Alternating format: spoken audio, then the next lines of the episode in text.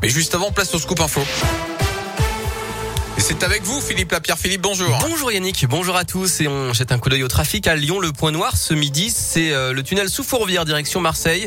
Notre Mhm. partenaire OnlyMove nous annonce 3 km de bouchons en ce moment sur la M6. Partout ailleurs, pour l'instant, c'est fluide. Bonne route. À la une, à Lyon, la déception des écologistes. Yannick Jadot plafonne à 4,6% des voix, alors que 99% des bulletins ont été dépouillés. Les militants n'imaginaient pas un score aussi faible, très loin des 13,5% aux européennes de 2019, très loin aussi des succès aux municipales de 2020 à Bordeaux, à Strasbourg et bien sûr à Lyon.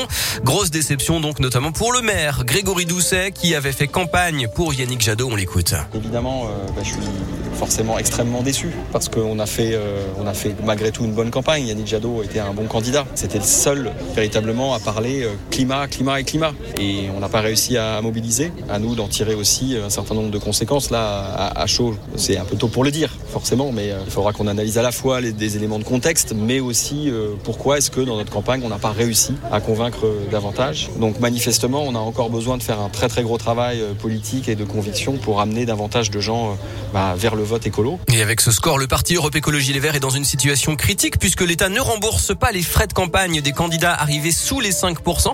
C'est le cas aussi pour les Républicains. Valérie Pécresse appelle d'ailleurs les Français à une aide d'urgence pour boucler sa campagne. Elle parle d'une situation critique avec un trou de 7 millions d'euros.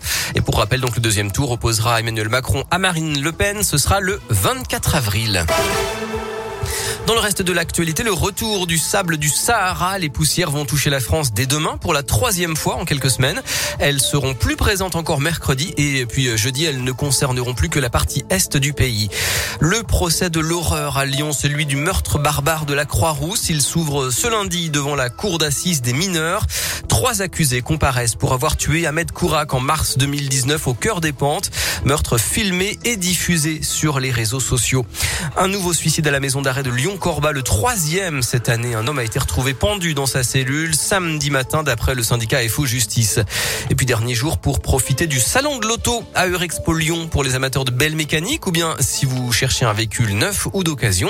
Il y a aussi un espace dédié aux véhicules zéro émission et des formations à l'éco-conduite. En sport et en foot, inquiétude à trois jours du quart de finale retour de Ligue Europa face à West Ham. Hier, trois joueurs de l'OL sont sortis sur blessure lors du match à Strasbourg. Awar, Lopez et Ndombele. Pas d'infos pour l'instant sur la gravité de leur blessure ni sur leur présence ou pas jeudi à Dessine. Je rappelle que l'OL a arraché le nul un partout hier à Strasbourg pour la 31e journée. Les Lyonnais 10e. Et puis les jeunes de l'OL se sont qualifiés hier pour la finale de la Coupe Gambardella, la Coupe de France des joueurs de 18 ans. La finale ce sera contre Caen le 7 mai au Stade de France. Merci.